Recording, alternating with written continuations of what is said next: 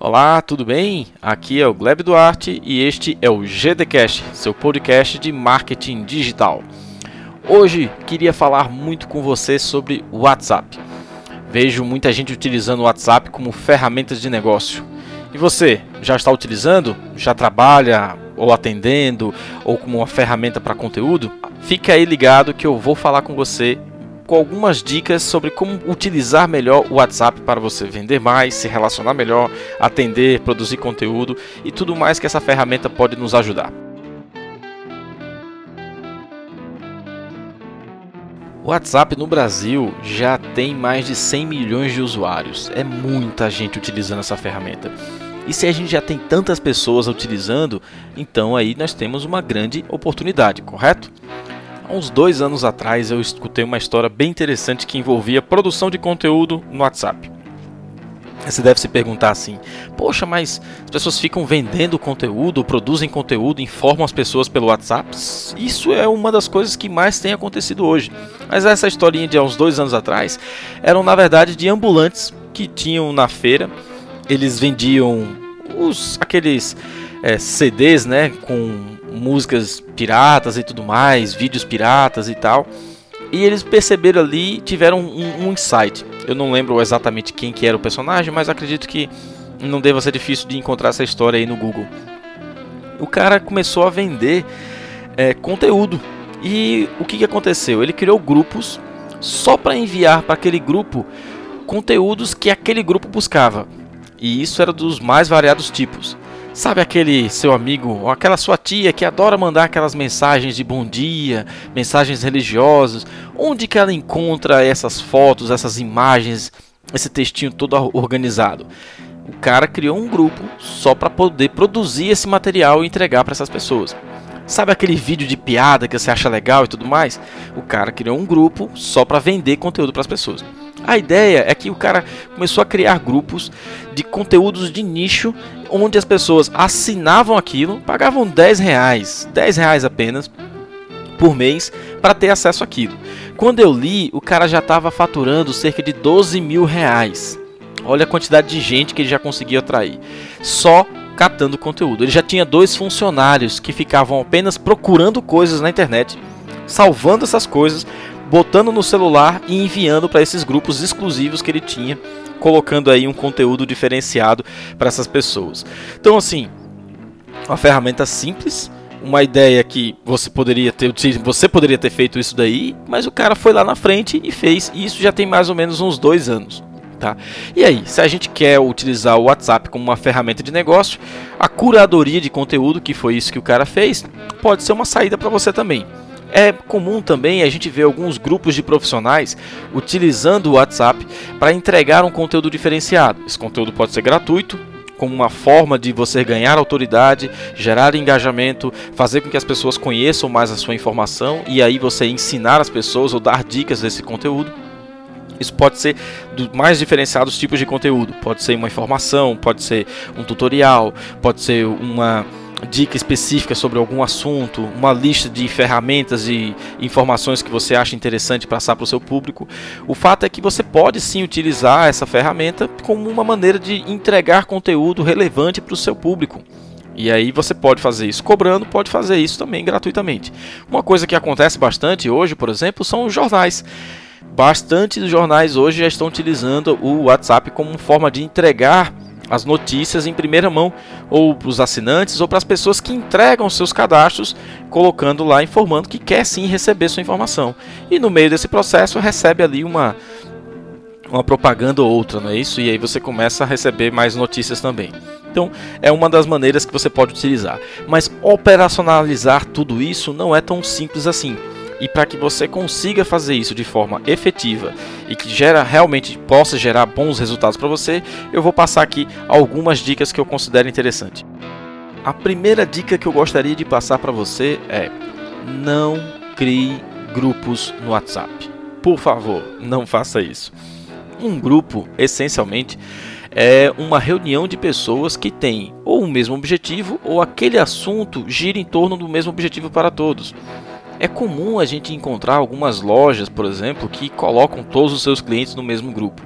Isso é um grande tiro no pé. Não faça isso de forma alguma se você está me ouvindo. Se você conhece algum amigo seu que tem uma loja, tem uma empresa e faz isso, avisa para ele agora. Não faz isso. Quando você coloca pessoas que não se conhecem, que não tem o mesmo objetivo de estar ali, ou seja, está lá só para comprar um produto seu ou porque quis comprar. Quando você coloca, você está expondo, primeiro, todos os seus contatos, que são seus clientes, para todas as pessoas que estão lá. Qualquer um pode ir lá e roubar todos esses seus contatos. Isso por si só já é um prejuízo grande. Outra coisa é que, no momento em que existir uma discussão fora do padrão, aquilo vai tomar uma proporção muito maior que você talvez não consiga ter controle.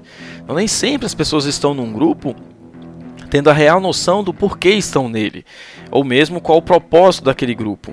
E nem todo mundo hoje quer estar dentro de um grupo para ficar discutindo ou querendo comprar alguma coisa que não pediu para estar ali. Então, se você realmente precisa fazer um grupo, tenha certeza de que todas as pessoas que estão lá têm o mesmo objetivo que você também tem. Isso vai facilitar muito mais com que o conteúdo que esteja lá seja muito mais bem trabalhado e que seja útil de fato para todos os que estão participando, ok? Fica atento a essa dica aí. Se você quer realmente trabalhar conteúdo utilizando o WhatsApp, lembre-se sempre, não envie conteúdo para as pessoas que não pediram. Então, se você quer mandar um conteúdo, já informa. Olha, você quer receber conteúdos assim, assim, assim, com tal periodicidade? Assina aqui a minha lista. E essa assinatura de lista pode ser um formulário do Google, ou uma informação no seu site, ou um link que você coloca para que a pessoa possa preencher essa informação.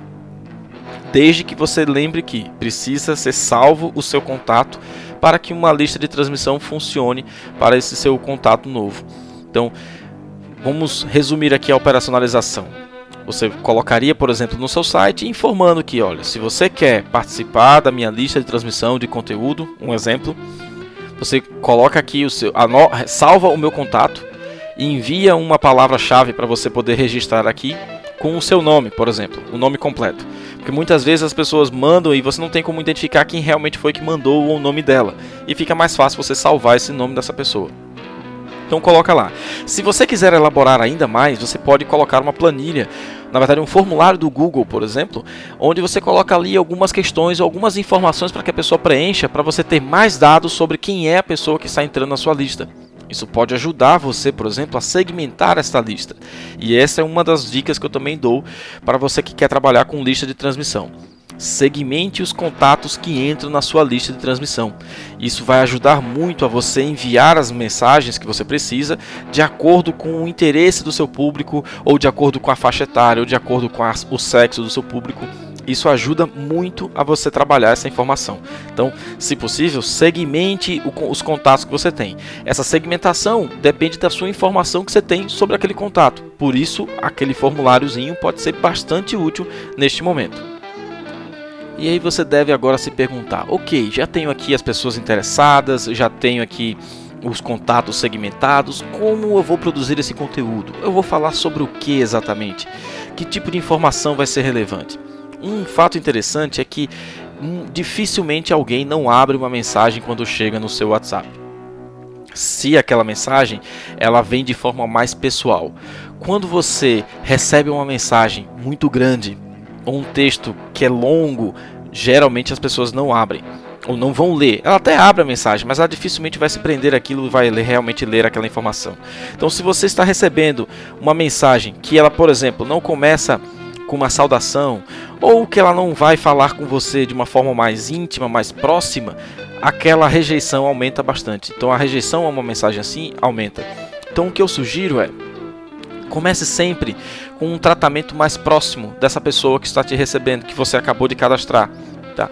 E essa saudação, ela de preferência deve seguir o gênero dela. Então, só para homens, mensagem só para mulheres. Isso ajuda bastante para que você consiga, por exemplo, segmentar essa informação e criar um diálogo inicial. Quando você manda uma mensagem completa, um texto longo, todo de uma vez, você não está criando diálogo nenhum. Você apenas está informando. E aí ela não tem vínculo com você.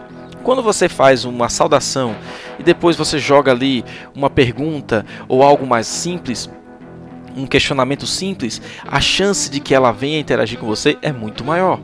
Então você pode começar assim: Gleb, mas eu fiz uma pergunta para a pessoa, eu vou ter que esperar ela responder para continuar a mensagem?